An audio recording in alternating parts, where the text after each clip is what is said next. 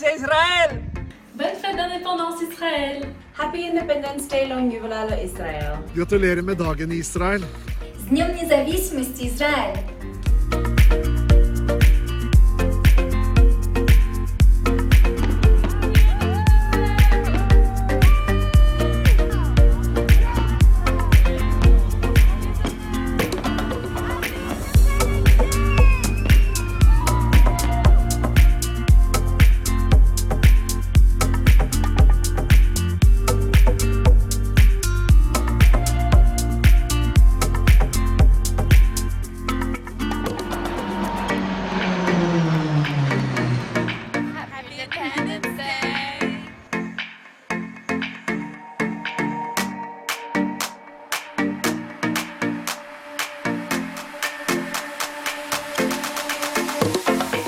Happy Independence Day, Israel. Israel, herzlichen Glückwunsch zum Unabhängigkeitstag.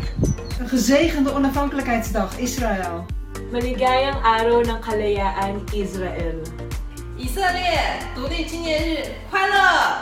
Waka nui nui vinaka ni singa ni tuba kaikoya e Israeli. Tuba itsenasis päivä Israel. स्वतंत्र दिवस की Israel. Israel. We love you we stand for you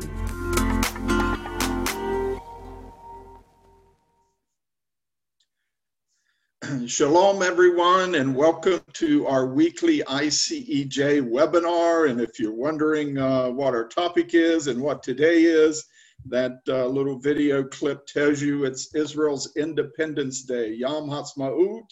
So, shalom from us celebrating Israel.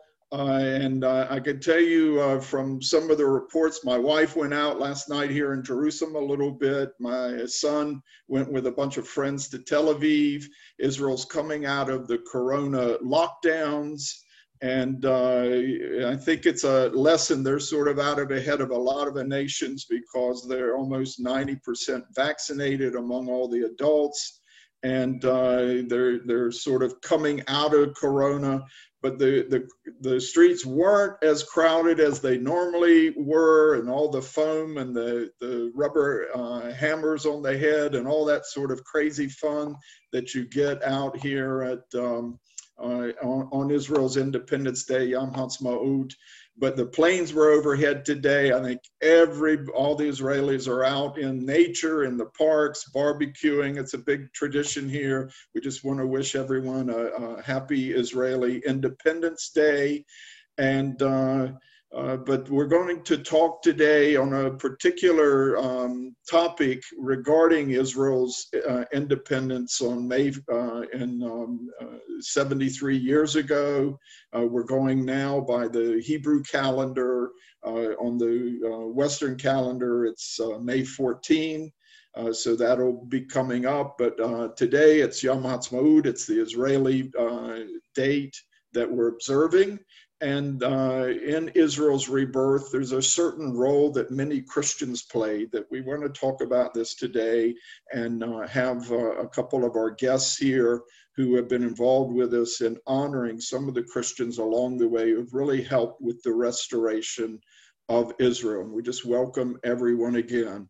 So, when we talk about the Christian role in Israel's rebirth, I want to share uh, my screen here and just uh, go through a few things here first. Put this on full screen. And uh, when you talk about Christian Zionism, even Prime Minister Netanyahu has acknowledged in his book uh, many years ago, Israel and the, Among the Nations, that Christian Zionism predates political Zionism founded by Theodore Herzl by at least 100 years, if not more, where there were Christians preaching and believing for the return of the Jews to Israel and uh, but then Theodor Herzl, uh, you know, really started the initiative, the the movement to restore the Jewish people back to their ancient homeland. And one of the key figures uh, in um, uh, helping his movement gain traction was William Hechler, the um, uh, who was the uh, he was a the chaplain for the British embassy in Vienna was the uh, uh, a tutor to some of the royal family in Germany, and uh, so he had all kinds of contacts both through the British diplomatic corps and among the German uh, Austrian royals. And uh, he read uh, Herzl's book Judenstaat, went right over, uh, lived a few blocks away, went right over, knocked on his door, and said, "How can I help?" Because he, as a Christian, a strong Christian, a minister. He wanted to be involved in the, uh, you know, this new movement among the Jewish people to help them restore them to their ancient homeland. And Hechler uh, is the one who really became what they uh, some considered the foreign minister of the Zionist movement. He opened the door for Theodor Herzl to meet with many leaders, and as soon as he had this this uh, sort of a, the way the history books put it, it was a bit of a strange little encounter with the German uh, Kaiser. Um, all the other great powers of Europe thought, well, well, he's got progress with the uh, German Kaiser. Maybe we should uh, start concerning whether we should support this Zionist movement, the idea of establishing a Jewish state. So it became a little competition among some of the powers. And of course, Britain was very, very important in it. We'd also have to mention William Blackstone, who was sort of the leading American Christian Zionist of that day, who compiled even before uh, Herzl's book Judenstaat and the Zionist movement. He uh, uh, garnered signatures from over 400 prominent Americans on what's called the Blackstone Memorial. It was a very powerful statement on biblical and other humanitarian grounds to restore the Jewish people to their ancient homeland. These are some of the leading figures in uh, within Christianity um, over the last 100, 150 years who have been really involved in the restoration of Israel as a nation. How could we not forget uh, Balfour? We'll talk a little about uh, Lord Balfour today, but this is a photo we took at the 100th centenary of the Balfour Declaration, November 1917. This was 2017 in the Royal Albert Hall in um, uh, London.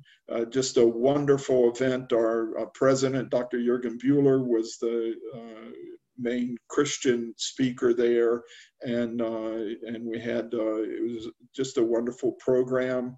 Uh, Balfour is important.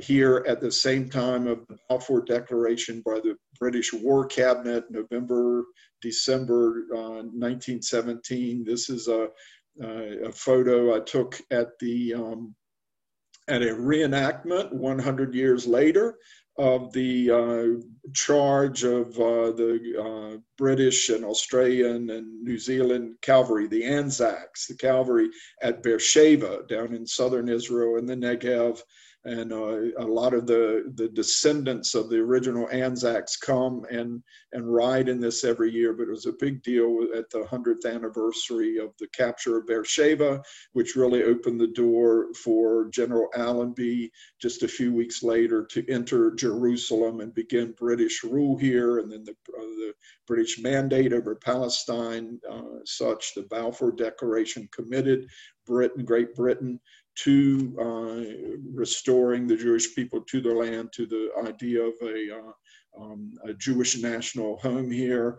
We'd have to say that, uh, you know, it, it doesn't, it seems odd today, but uh, over around the 19, around 1900, the idea, uh, it was the prevailing view, even within the Anglican Church in England, that it was time for God to restore the Jews to the land, just as he had said in his Bible, and that England, uh, Britain, with its worldwide empire, was uniquely positioned to help with this. So they committed in the Balfour Declaration to restoring the Jews to their homeland, uh, received from the League of Nations in 1922 a mandate to start building a Jewish state here. A lot of history in between.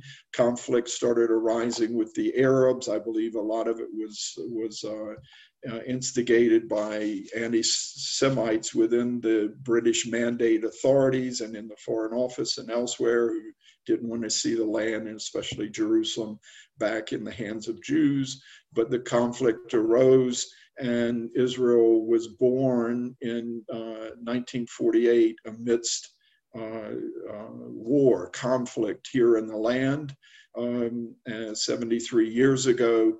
But the um, there was there's certain Christians who played key roles in Israel's rebirth, uh, and and uh, I think a lot of them are forgotten. And our guests today are going to help us remember them. And the first one that uh, we're going to uh, we we can talk about John Henry Patterson, who uh, uh, led the first Jewish fighting force in World War One. we have a nice medallion of the Zion Bucor, which he led, and we'll come back and talk about Patterson in a little bit.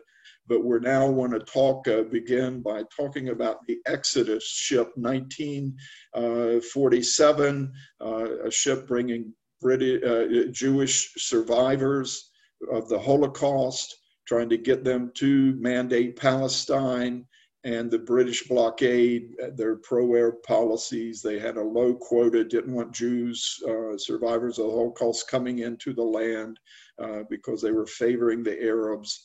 And there was a certain Christian on board, John uh, Stanley Grauel, a reverend that uh, we want to first talk about today.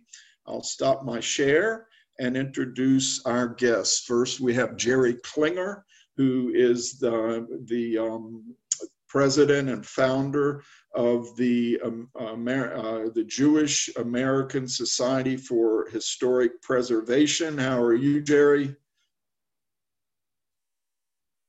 He'll, he'll have to unmute.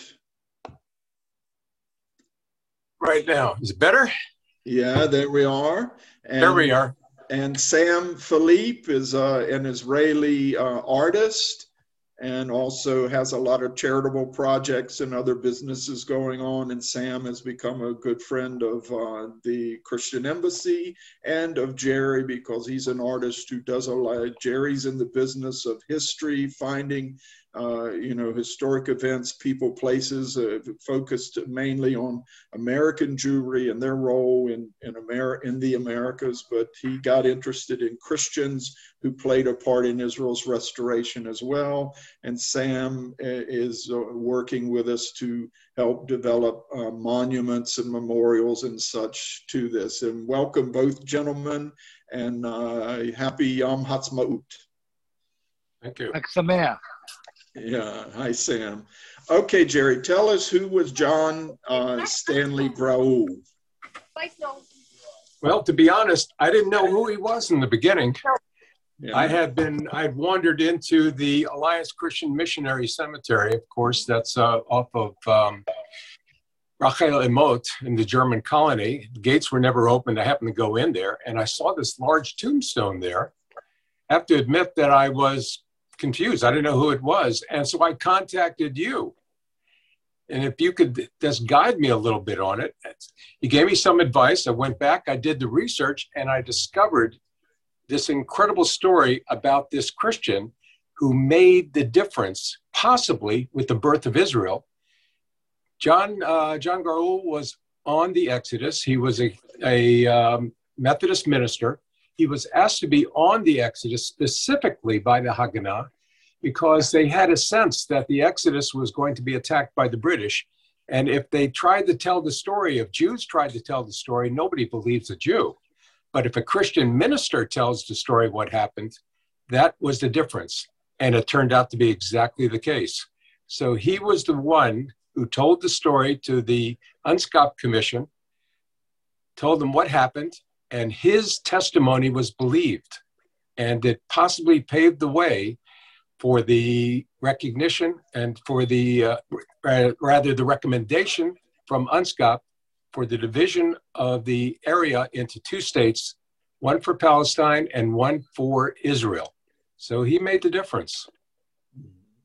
He he, uh, he was a minister in uh, I think uh, Maryland or from New England, and but all serving in Maryland, and he was actually recruited to the ship. He had been Uh, uh, an activist uh, for a Christian supporter of the Zionist movement. They actually recruited him because they thought if the ship was attacked by the British, he'd be a, a, a good witness, and they were that was good foresight.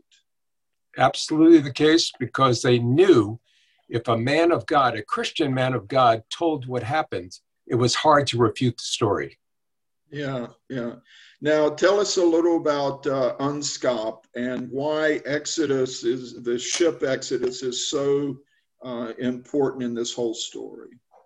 UNSCOP stands for the United Nations uh, Special Committee on Palestine. What they had done because of the uh, all the problems that existed after 1945 through 1947 there's a lot of tensions going back and forth between the Jews and between the local Arab community and the international community and all the Jewish refugees that existed, um, the survivors really in Europe, had nowhere to go and they were trying to get in to some place that wanted them.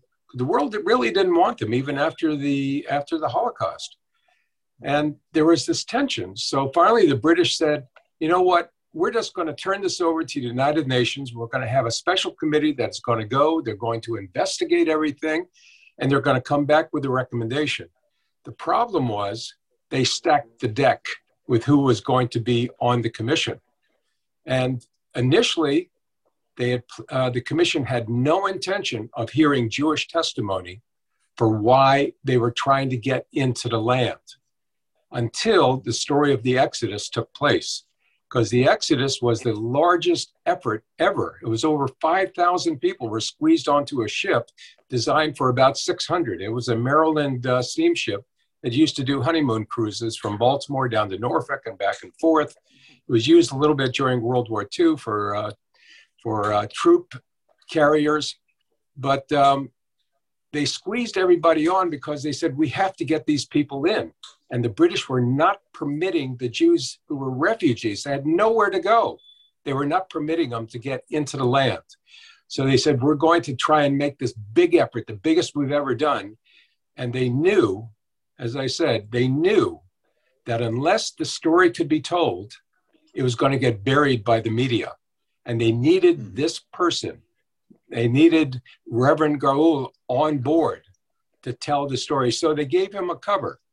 They said, yes, you are part of the effort we're trying to do, but as far as the media is concerned, you're a journalist for the Churchman magazine simply reporting on the story. And he did report on it. Yeah, there's a whole story how he he witnessed the the uh, British armed. They had been firing on this ship, the Exodus, packed with 4,500 Jewish refugees uh, many of them no shoes, barely clothed.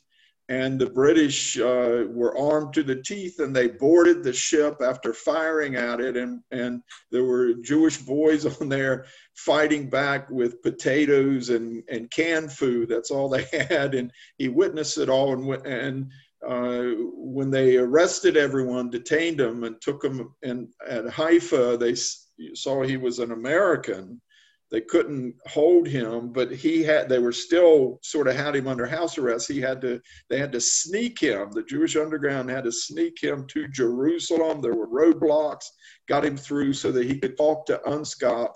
And the fate of that ship and those refugees right while that committee was here i think it was headline news it was front page news all over all over the world. What what are they going to do about these refugees and it was quite dramatic, Jerry and, and Sam, to think that that even with the Holocaust being uncovered, that they would treat Jews like this. And I think it, it finally affected the, the committee members themselves, where they would listen to the Jewish people and, and so they could make their case for a state. Now, Jerry, you noted that that this ship, the Exodus, sort of sank in and to, it just disappeared from the map. What what happened? What did what did you you you go around trying to to find uh, important historic events and people and to honor them, but uh, where was the Exodus? Well, let me back up a little bit to tell you how dramatic and how severe what happened uh, with the British. The Exodus was attacked by a British, um, a series of British naval ships in international waters. She hmm. wasn't even in anywhere near coastal waters. She was off the coast of Sinai. And um, they demanded that she surrender. Well, of course, she kept on trying to get to the, to the land. She kept on trying to go. So the British put two destroyers on either side of her and began to undulate against her sides. They tried to crush the Exodus and sink her. And they and everybody on board knew what that meant. You know, the story in the media the next day would have been tragedy at sea, 4,500 people drowned. Oh my, this is terrible, terrible, terrible. What they weren't telling them was that the British had every intention of either stopping the ship or sinking the ship. Mm. So when the ship finally stopped, they did throw on boarding, uh, boarding parties and they came on with guns shooting. They killed people on board.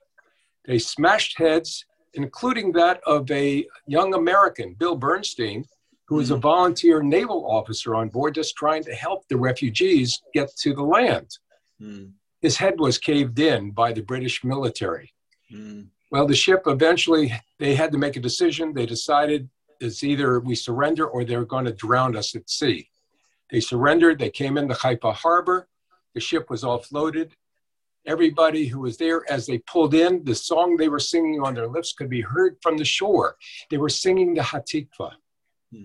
And then they pulled everybody off the ship and they put them on new ships, prison ships that ended up back at the camps in Germany.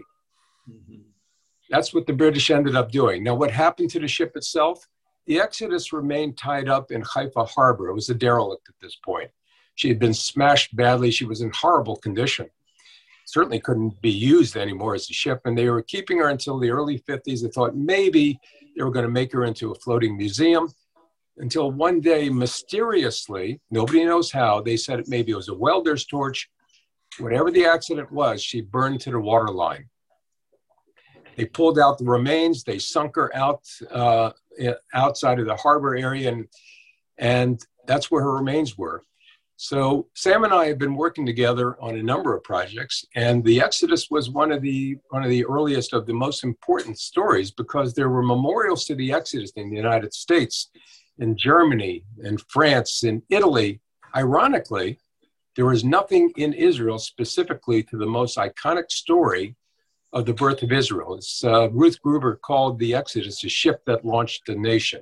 The story went around the world and just tore at people's hearts when they realized the desperation of these human beings trying to find some place that would take them. Mm-hmm. Well, the ship uh, went down, and um, I contracted with Sam, and we sent out diving crews to try and find her remains. Well, we found other ships, but we did not find the Exodus. Mm-hmm. So we know she's still out there. In she Haifa never wanted to leave. She's mm-hmm. still out there somewhere. She refuses to leave the land of Israel. but uh, we wanted to do a monument. Uh, we want to bring Sam in, but first uh, I want to share my screen again and show a couple photos here. Uh, again, Calera, if I can share here. Uh, this again is uh, Reverend John Stanley Grauel who uh, was the, uh, I think, a Methodist minister who was on board the Exodus and went and testified to the UNSCOP committee. They wouldn't take Jewish testimony. Here he is, a, a Gentile and a, and a Christian, and he went and testified how the ship was attacked and rammed, and they tried to sink it and it was very impactful in the UNSCOP, the UN committee's decision to uh, uh, recommend the founding of a Jewish state. Uh, this is his gravestone in the uh, Protestant cemetery on Emek Rephaim here in Jerusalem. And uh, this is how uh, Jerry Klinger and I first met. He, he went there and wanted to know more about him. Who is this guy? And you can see the anchors on his grave uh, and the Exodus 47. And here we have a ceremony when we dedicated the very first monument in Israel to the Exodus. So important in Israel's refounding. This is Natan Sharansky. This is up in the Haifa harbor in the Port Authority there, the main entrance. Uh, a nice uh, big ceremony. This is some of the survivors uh, uh who were on the Exodus sent back, I think, first to Cyprus, heading back to Germany. They finally made it in, and they came from all over to be part of this ceremony that uh, that Jerry and Sam and the Christian Embassy helped put together. And here we have uh, Dr. Bühler along with um, Sam Philippe and Jerry Klinger uh, at the uh, uh, ceremony to unveil this monument. And I hope you can see something of the um, the, the monument there that uh, Sam Philippe created. It was a big map of Israel with a big anchor up at, uh, in the Haifa area, denoting that this Exodus was really a main anchor, a main pillar event in the founding of Israel. Okay, and I'll stop the share. And Sam, how are you? H- happy Independence Day. Happy Yom Ha'atzmaut, as we say. Yeah, yeah. Now you've had your barbecue today. Uh, all since last night, several of them. yeah, yeah. Now I know most Israelis know about the Exodus story, but no one had really done something to to honor this ship and to you know lay a marker for it. And uh, it was nice to be involved in it with you. Can you tell us a little about that? Uh, it's true, you know. The in in Israel, many things uh, are, you know, people forget, and the monument uh, that they built was stuck somewhere in between Jerusalem and Beth somewhere in the forest, and nobody goes there. And it was important for us to bring it out so many visitors can see it and learn about it and uh, remember the story. And I think the most difficult part for Jerry and myself was to find the right location. Uh, we negotiated with the mayor of Haifa at that time, and uh, he didn't really cooperate. He didn't want to give us uh, the right uh, location. But in the end, we actually built a monument exactly where the ship docked, right at the mm. Haifa harbor. Mm. And later they opened a cruise line taking tourists all the way from that particular spot all the way to Akko. And in 2019, they had thousands of people traveling from Haifa port to Akko and visiting the, the site and learning about it. Now, it's not only Israelis, it's also uh, the uh, Arabs that uh, are part of this country and they know nothing. And as they, they go to Akko, uh, they travel, they see it, and they learn a little bit about uh, this heroic uh, story. And of course, all the tourists that we expected them uh, to see it. Uh, unfortunately, 2020, and now uh, we have no more tourists, but they'll be back. Mm-hmm. So once we found the place, it was important to make it very visible and Jerry, my friend, he always tell me, Sam, I want something that people can understand and not just try to make interpretation. And the most obvious thing was a, huge bronze map that I hand sculpted of Israel, set on Jerusalem rock, Jerusalem stone. And on the map where Haifa is, where the Gulf of Haifa, I placed an uh, anchor which is identical to the one that was on the boat. And like Jerry said, we tried to find any relics from the, the boat, but uh, apparently the boat that was sunk, they built uh, the part of the harbor on it. So it, it was very difficult uh, to find anything, and we didn't. But now it's a very clear monument. Anyone can go there immediately. He sees the, the map, the anchor, and the explanation in three languages in Hebrew, in English, and in Arabic as well, telling the story of the boat. Mm-hmm. Yeah. Now, uh, Sam, do uh, do Israelis uh, know uh, uh, about uh, John Grauel? Do they know anything about him? Do they know and appreciate the the the Christian role? Some of these figures we've been talking about, like Hechler, Blackstone, Patterson, who have all played a key role at different moments in Israel's rebirth? To be honest with you, they really don't. And most Israelis don't. Many Israelis don't even know the Exodus, and they mix it up with Altalena, which is a completely different story. Mm-hmm. But uh, they don't. And I think that part of our mission together is to bring it to, to their attention because if it wasn't for the Christian friends of Israel uh, all along the history, uh, the Raul uh, on the boat of Exodus, and then all the Machalnik, uh, I think Israel wouldn't be today where it was. I mean, mm-hmm. the Machal people, a lot of them volunteer, Gentiles, they actually set the the Israeli army, the first uh, uh, Air Force and all the, the, the, tanks unit, all of that, they they are the one that started it and taught the Israelis uh, how to continue.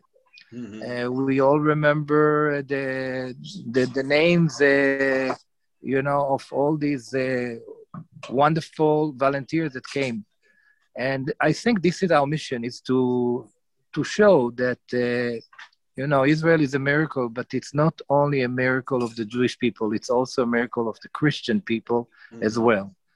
Yes. Uh, what uh, Sam Philipe is referring to that uh, in Israel's War of Independence, uh, once they declared independence in, in May uh, 73 years ago, there were a lot of volunteers from abroad, most of them Jewish, but there were quite a few Christians who came to try and serve as volunteers in the IDF or just in different uh, emergency rescue position.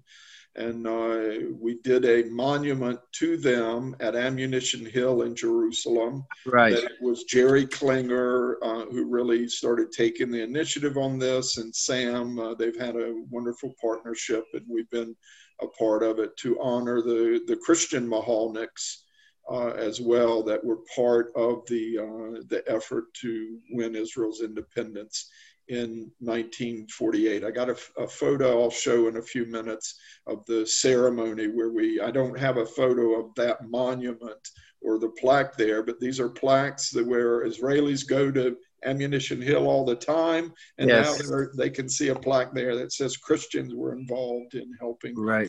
Israel's uh, win the battle. I want to say, uh, David, that we find all along the way with the different projects that we do that we're running into difficulties with uh, with the Israelis. I don't think that it's out of evil. I think it's just out of ignorance. Mm-hmm. And we have to work very hard to make things happen.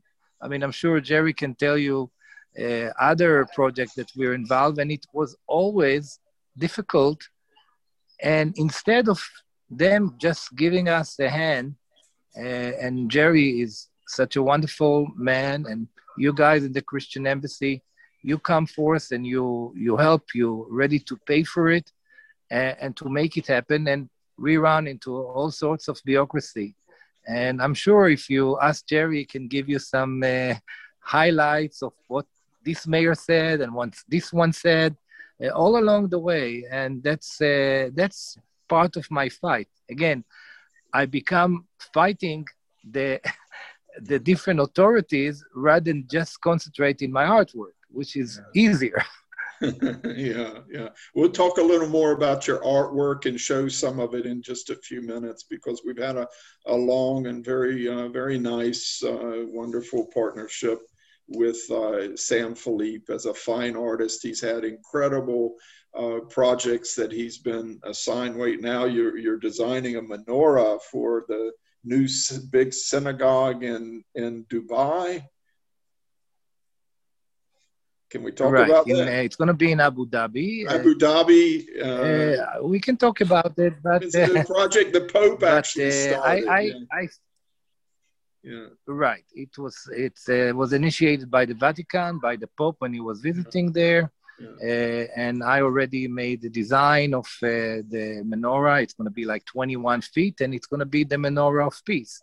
It yeah. would uh, mention in three languages the word peace on the bottom of it.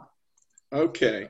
Now uh, I'm going to go back to Jerry for a little more history. He's the historian. As I do, I'm going to share my screen again and uh, and uh, let me just takes a minute here to make this full screen.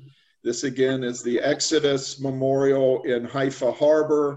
That's uh, Jerry and and uh, Sam uh, at the dedication of it. Uh, but you can't think about the rebirth of Israel in 1948 without also talking about, say, Harry Truman, uh, um, who was uh, gave American recognition. He was a Baptist, and it's a long story, but he recognized Israel within 11 minutes of their uh, Declaration of Independence. Uh, or as of midnight that night when it was to come effective. And this is Reverend William Hull, who was a minister from Canada based here in Jerusalem. Many people don't know the story, but he came uh, and met with the uh, Justice Rand.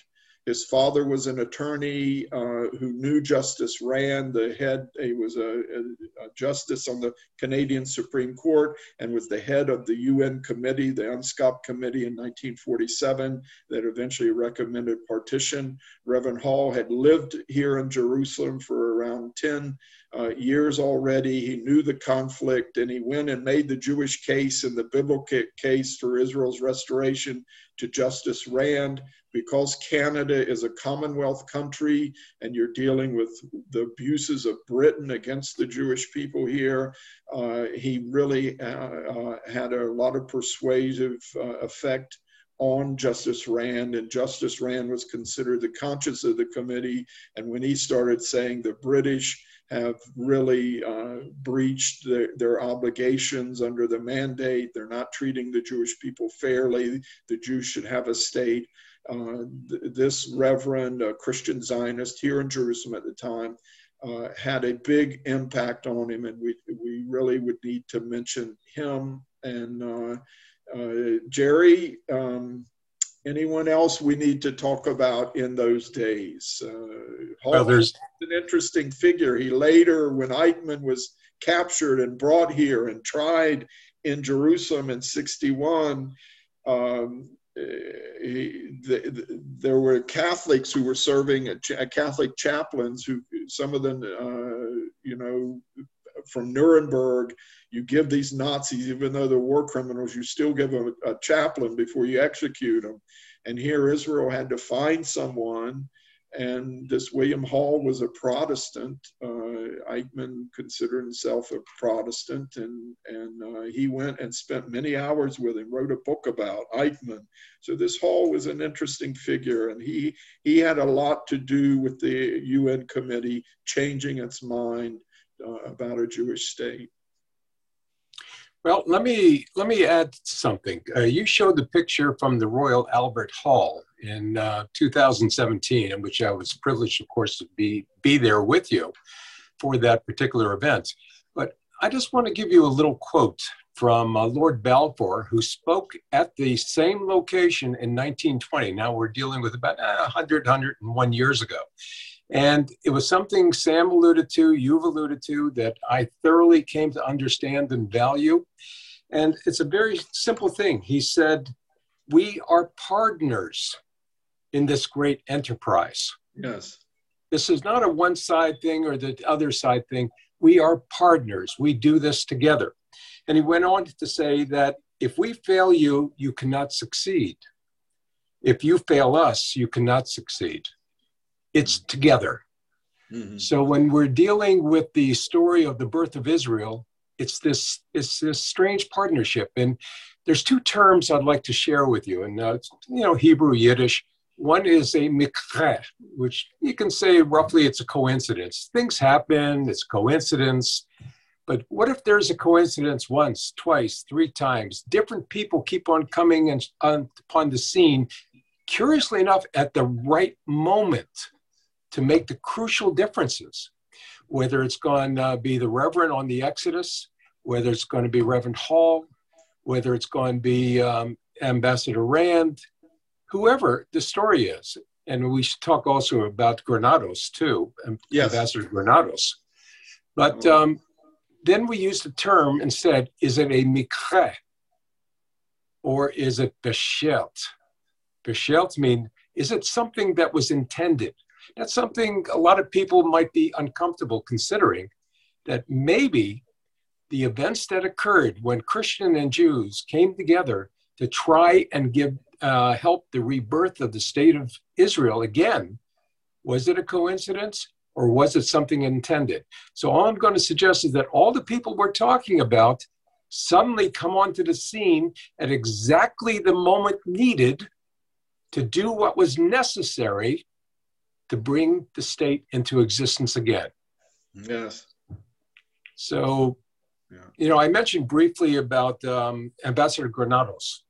He was the he was a member of UNSCOP. He was from Guatemala. He was a humanitarian, well recognized. So, when Reverend Grauel literally had to be smuggled from Haifa by Teddy Kollek, who was Haganah at the time, later to be mayor of Jerusalem, he was smuggled to Jerusalem to tell what was happening. The British freaked out because they knew that the story was going to get out. They had to stop him. All along, all along the road, everywhere were roadblocks searching for him. They managed to get him to Jerusalem, and the person they took him to see initially in the middle of the night that's right was was ambassador granados because they knew that at least he would be fair to hear the story and he heard the story and he went oh my god and he assembled other people and that's when the difference was made because they heard the story and Granado said to the rest of the committee you got to hear this so all of these events were happening and they were going to leave the next day so if they hadn't have gotten the reverend there to tell the story, the opportunity would have been missed. All of these things were happening at that point. So I can I can jump ahead on the story, but I'll, I'll let you guide as to what you want me to say. Yeah, yeah, yeah. No, Ambassador Granados uh, also was a very, very important figure, and the, I think this is sort of the story of the history of Christian Zionism. Those of us Christians who support Israel uh, for many decades, uh, for 150 years or so, there were individuals that were in the right place at the right moment to do something to really help. And in mo- more modern times, over the last 50 years, the you know the we've gotten organized where we're now with big organizations that are doing you know working to help build the state of Israel. That it's here. There are still individuals who are in key places, but it's such a uh, collective effort the, these days through these organizations. But Granados was a Christian diplomat from Guatemala who uh, he lay, after he served on UNSCOP, he he wrote a book about it. I think it's called Birth of a Nation or something. Uh, uh, where he said, My goodness, they only started the, the city of Tel Aviv uh, 30 years ago, and look what the Jews have done here. And if the British weren't uh, holding them back on buying land and developing and, and, and hindering them, they could do so much more here. And he then was the, um, after UNSCOP, he got appointed as Guatemala's ambassador to the UN and he was at the UN in 1949 when uh, Israel was admitted as a member. Um, and, and, but he was um, uh, he was there when they were debating and um, on May 14th what to do. They would do some sort of take some sort of uh, emergency measure to stop the birth of uh, a Jewish state. And uh, Truman recognized Israel at 611 Eastern Time that evening, midnight here. And uh, it was announced there in the middle of the UN debate. And uh, Granados was the second person. He hears the announcement that the US is recognized. So he said Guatemala is the second country to recognize Israel and people wonder why Guatemala moved their embassy to Jerusalem recently. They have a whole history that really dates back to this man, that there's a legacy there of their special connection to Israel that's still uh, going on. Let's uh, go back to a couple photos here. Uh, um, Jerry, you just talked, uh, let me, let me see. It's not uh, here. Trying to go back to it.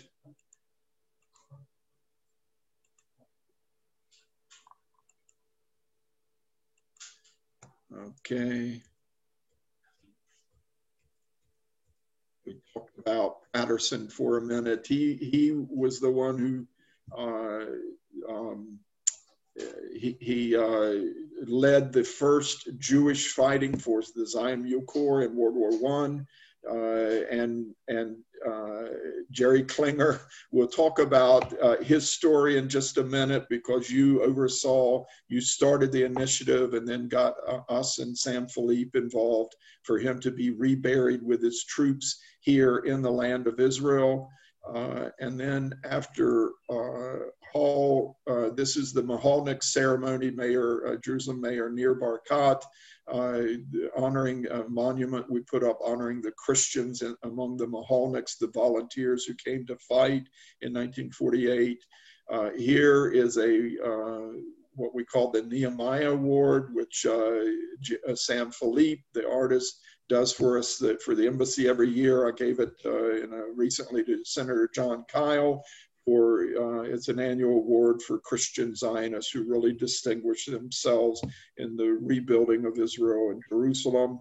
Uh, here is the uh, this is the Cyrus cylinder in the British Museum in London, which was uh, when Cyrus he he um, it's a very famous artifact. He's the one, uh, the Persian king, who allowed the Jews to come back and build their temple. And when Donald Trump uh, started uh, um, recognizing Jerusalem, moving the U.S. embassy here, many compared him to, say, a modern day Cyrus. And Sam Philipe designed an award in solid gold here that we gave. This is to this is to President Jimmy Morales when he came to move the Guatemala embassy uh, to Jerusalem. We're giving this to all the heads of state. Uh, this uh, Cyrus Award, we call it a, a, gold replica of the Cyrus cylinder that any head of state of any country that moves their embassy to Jerusalem, we're giving them an award that Sam Philipe designed. This is a design uh, similar to uh, Exodus Memorial, where we've got the land of Israel with uh, that sort of uh, Jer- uh, ball of Jerusalem being built right there in the center of the country. We gave this at our feast a few years ago to some of the paratroopers who uh, had liberated the city of uh, uh, the old city of Jerusalem in 1967. There were some of them that we honored at our Feast of Tabernacles, and that was a wonderful moment. I think that's the end of the slideshow. These are some of the, some, this is examples of some of the work we've done together. And uh, while we've got a little time, Jerry, tell us about uh, John Henry Patterson. He's quite a figure. He's another important Christian uh, involved in the uh, restoration of Israel over the last hundred years. John Henry Patterson was the Christian commander initially of the Zion Mule Corps in 1917. Um, you have to remember what the psychology was that existed in those days. They did not, the British in, did not want to have a Jewish fighting unit. There had never been one in 2,000 years. But the desperation of the situation was such they needed to have a Jewish fighting force to supplement British efforts. So the first one they put together was uh, organized actually in Egypt. And these were refugees from Palestine. These were Jews that had lived under the Ottomans, and the Ottomans said, we don't want you, get out of here. We're going to either imprison you or leave immediately. So they ran for their lives. Many of the men ended up in Egypt. They were organized into the Zion Mule Corps under the command of John Henry Patterson. And turned out Patterson, of course, was a Christian Zionist who was raised on the Bible. So he was thrilled at the possibility of this, uh, of this opportunity. Well, the first place they were sent was Gallipoli. Mm it was Gallipoli was one of the some people would like to say was a uh, strategic retreat by the British. It was a disaster. Mm-hmm. They tried to invade the soft underbelly of Turkey. They thought 130,000 men lost their lives on both sides in this effort, and they pulled back. The Zion Mule Corps took heavy casualties, and when they came back for um, you know, to back to Cairo, they said, we have no more use for you. problem was the British still had not won the war. They were in trouble. And they needed to have uh, men. The Jews were, were reluctant to join the British army. Why? Because the British were allied with the Russians, and the Russians were notorious anti Semites. So a logical question was why should we send our sons to the Western Front to die to help the Russians who hate us, who are anti Semites, and will try and do terrible things to us? So the logic became was if you could create a fighting force to liberate Palestine from the Ottomans, that was something the, the Jews were more than willing to do. And Patterson was the logical commander for that operation. He was supported by Zev Jabotinsky, by a number of actions on the part of the British cabinet. And so the, so the uh, Jewish Legion was born, but the British didn't want to call it the Jewish Legion because that was politically incorrect. So it became the 38th Royal Fusiliers. They marched them across the Sinai and they made a crucial participation in the liberation of Jerusalem 2,000 years later. And when the city was finally liberated, the British had one more little dig. They would permit British to go in, but no Jews, even if they were in British uniforms.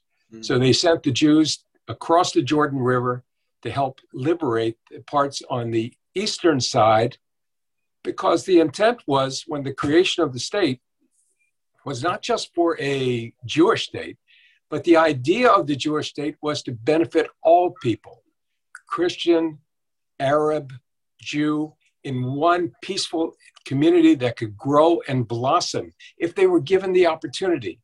Mm-hmm. So Patterson was the commander of that force.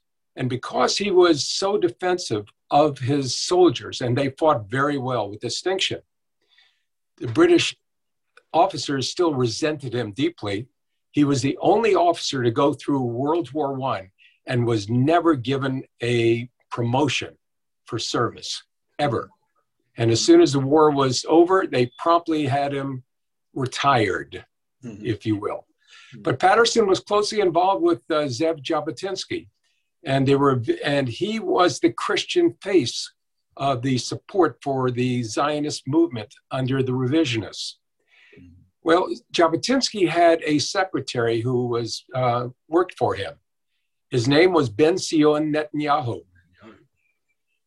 That was Prime Minister Netanyahu's father. Benzion and John Henry Patterson became very, very close. So when Benzion and his wife had their first child, they were thinking, who should they name as the godfather? Who should they name in appreciation for all the services done? They named the child Jonathan, Jonathan. Jonathan Netanyahu, Yoni Netanyahu, who died at Entebbe, is named in honor of his godfather, John Henry Patterson. Yeah, there's some sort of chalice that the Netanyahu family has that is from uh, John Henry Patterson. He was an Irish Protestant, quite a figure.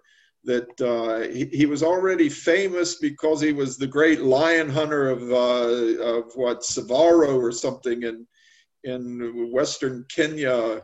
They were building the railway and and and he was brought in to shoot some lions that had, had killed about a hundred people as they're working on the railway. And he was very famous already.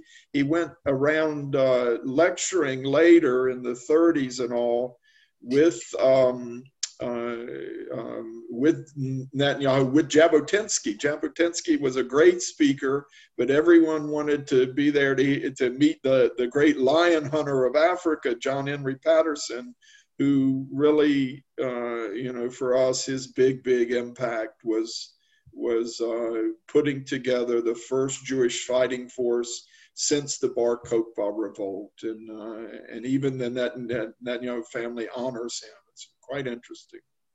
Can I just add one thing that as World War II got closer, John Henry Patterson came forward again and he says the Jews want to fight the Nazis. They want to have their own unit to fight the Nazis. And of course, the same problem. They resisted. the, uh, the British resisted having a Jewish fighting force. And he called for a Jewish army that uh, to get out there and fight the Nazis.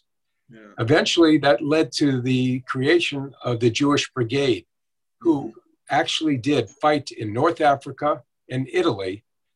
And it was a direct link to Christian John, uh, John Patterson and his efforts to show that Jews and Christians together can make a difference. Yeah, yeah. And a lot of the, I mean, the, the Haganah, the Jewish Underground, and even the IDF, uh, the, the Patterson's forces were really the precursor to them. He, he really was the father, uh, in a way, of the IDF. He and Orde Wingate, uh, another British Christian figure. So uh, we just want to honor them. Jerry, I, I you know, it, what's what was really touching for me is that uh, Patterson had wanted in his, I think it's in his will, he said, I want to be buried with my Jewish troops in the land of Israel. And no one knew where he was buried. And you are such a detective, an historic detective. Just give us the, the short version of that story and how you were involved in him being reburied in, in Israel. Well, when I read that was his desire and what he wanted to do, the question was we had no idea where his remains were. We didn't know there, but again, a partnership. A Christian by the name of Todd Young from Canada joined with me in the search, and we found his remains in a in the Rosedale Cemetery outside of Los Angeles.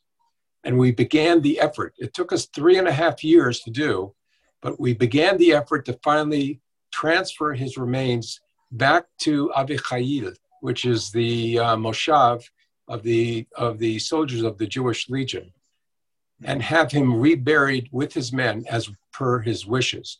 At that program, as we did it, Prime Minister Netanyahu was officiating because this was something extremely personal to him and to many of the people that were there to honor this man who had done so much to help bring Israel about. This this is quite an interesting story. I mean, there's a there's even a Hollywood movie uh, um, uh, about uh, Patterson's life, uh, you know, shooting lions in India uh, with Val Kilmer in playing his role. But he, you know, he was an important his- historic figure, but sort of forgotten.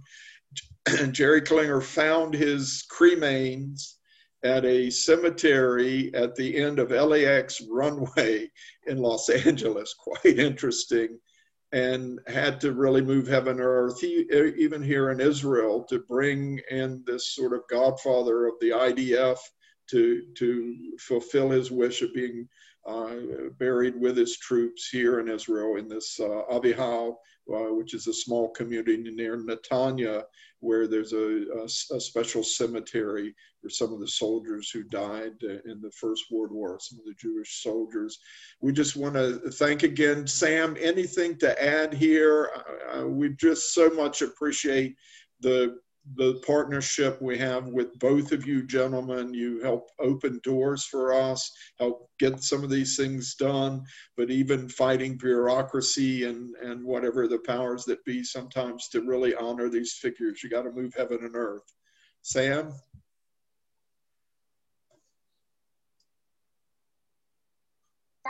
It's true. We are moving heaven on earth for the future generation. Uh, you know, Jerry uh, always tell me, I want to know, I want people to know in 500 years from now what was going on. Yeah. And we are like the, we say in Hebrew, shlichim, the messengers to bring all these stories uh, to the people using artwork, using media. You know, you, your media is powerful and uh, Jerry uh, has been writing all about it all along. And I try to do the most here in uh, the land of Israel. Uh, I do want to mention something. You mentioned Guatemala, and I think Jerry should mention it uh, as well. We are trying to reach out to other countries, and the first one would be Guatemala. Why, Jerry? Why won't you tell them a little bit about what you're doing in Guatemala right now? What I'm doing, what we're doing, what we are we are doing, correct? What we're doing. Uh, Right. Sam created a beautiful interpretive sculpture of Anne Frank. It's uh, she's sitting at a desk. It's in a uh, it's artistically created attic-looking environment, and we placed. And I thought of this, and I said, "This is a perfect interpretive media, not just about the Holocaust, because Anne was a child, and she was a little girl that was a victim of bigotry, hatred, and ignorance." So we put up a uh, Anne Frank sculpture that Sam had made. We put it outside of Ma'ale Adumim, and it is known as the Children's Human Rights Memorial. And Anne Frank is the interpretive theme there. We have a wonderful support letter from the President of Israel uh, to do these things. So I reached out to the most logical country. The first one to really who wanted to receive it was Guatemala.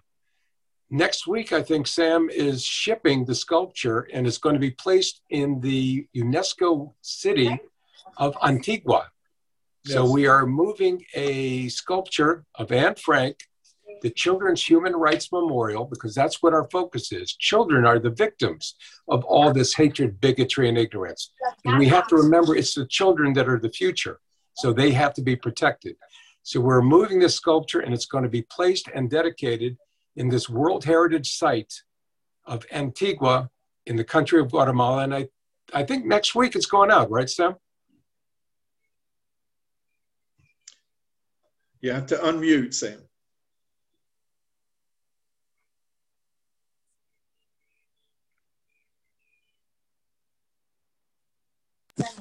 Yeah, it's going out next week. It's a very large sculpture. It's gonna weigh more than a ton with the stone that we that I created also in Spanish and in English, telling the story. And, and like Jerry said, it's not only about the Holocaust, about and it's about the children. Uh, Anne Frank has been a symbol uh, worldwide. Everybody knows the story of Anne Frank, so that's how we choose. We chose her. Uh, we do have a wonderful uh, collaboration with the president, president of Israel, President Rivlin. Uh, actually, Jerry had uh, was invited to visit him in 2020, uh, and that would be something for maybe later this year. The monument in Ma'ale Adumim is right by the schools. There's like four or five schools, one after another. I think that's, uh, by the way, the meeting point where Nicole and I always meet there to do all the beautiful AIDS project that you do in Ma'ale Adumim. Uh, and uh, the one to Guatemala is being shipped next week. And actually, we are looking into more sites.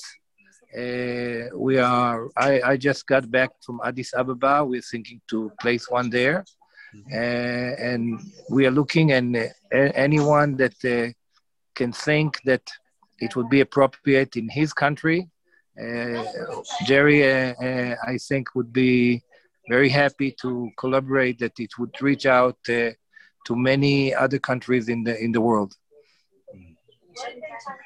Okay. We want to just thank uh, our guest today, Sam Philipe. He's a, a fine artist, sculptor in here in Jerusalem, a real partner uh, for the Christian Embassy, not only uh, in some of the awards he designs for us, but we do certain charitable humanitarian uh, things with him and many other things. He's just been a great friend. And Jerry Klinger, the founder and president of the Jewish American Society for Historic Preservation. Uh, he's the one when you go around and see historic monuments and markers, and uh, th- this is uh, his job. That, uh, but uh, right. um, uh, yeah, not only in America, but he's he's branched out into many areas, helping us remember the past. It's very uh, you know something we Christians can learn from our Jewish friends and brothers about uh, to remember. It's a the, the biggest command in the Bible, the most often re- repeated command in the Bible is remember, remember. And we just have to thank Jerry for the initiatives he's taken to help us honor some of these Christian figures. Even uh, we haven't even mentioned Lord Balfour, James Arthur Balfour, the, uh, the, who, who uh, you know deserves credit for the Balfour Declaration, Britain's commitment to help rebuild a Jewish state in the land. Jerry found his gravestone and found out it was um, unattended. No one really cared about it. No one knew where it was, and he's uh, that he was uh, really put together a wonderful ceremony in honor of Balfour there in, in London uh, several years ago. We just thank you both for your partnership, uh, the, the endeavors we do with you. Can't say enough about it. We thank everyone for joining us here on this Israeli Independence Day. A happy uh, Yom Ha'atzmaut once Right. again to, to everyone. We just say a prayer, Lord. We pray for a great year ahead for Israel and uh, and want to invite everyone back next week uh, to the ICEJ webinar next Thursday, 4 p.m. here on this same place. Thank you for joining us, and God bless. Thank you. Thank you. Thank you.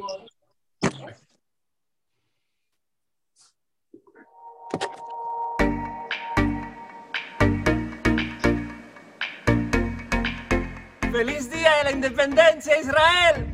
Bonne fête d'indépendance Israël! Happy Independence Day Longivalalo Israel. Gratulerer med dagen i Israel. С Днем независимости, Израиль!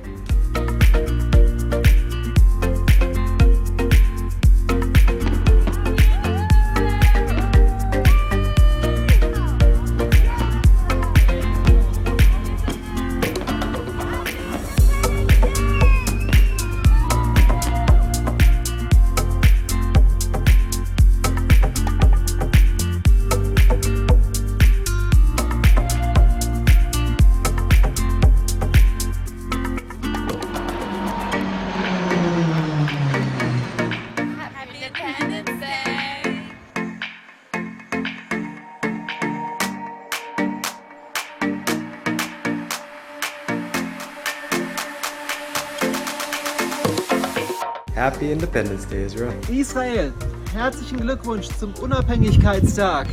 Een gezegende onafhankelijkheidsdag, Israël. Maligayang araw ng kalayaan, Israel. 以色列独立纪念日快乐！ Waka nui nui vinaka ni singa ni tuba kaikoya e Israeli. Hyvää itsenäisyyspäivää Israel.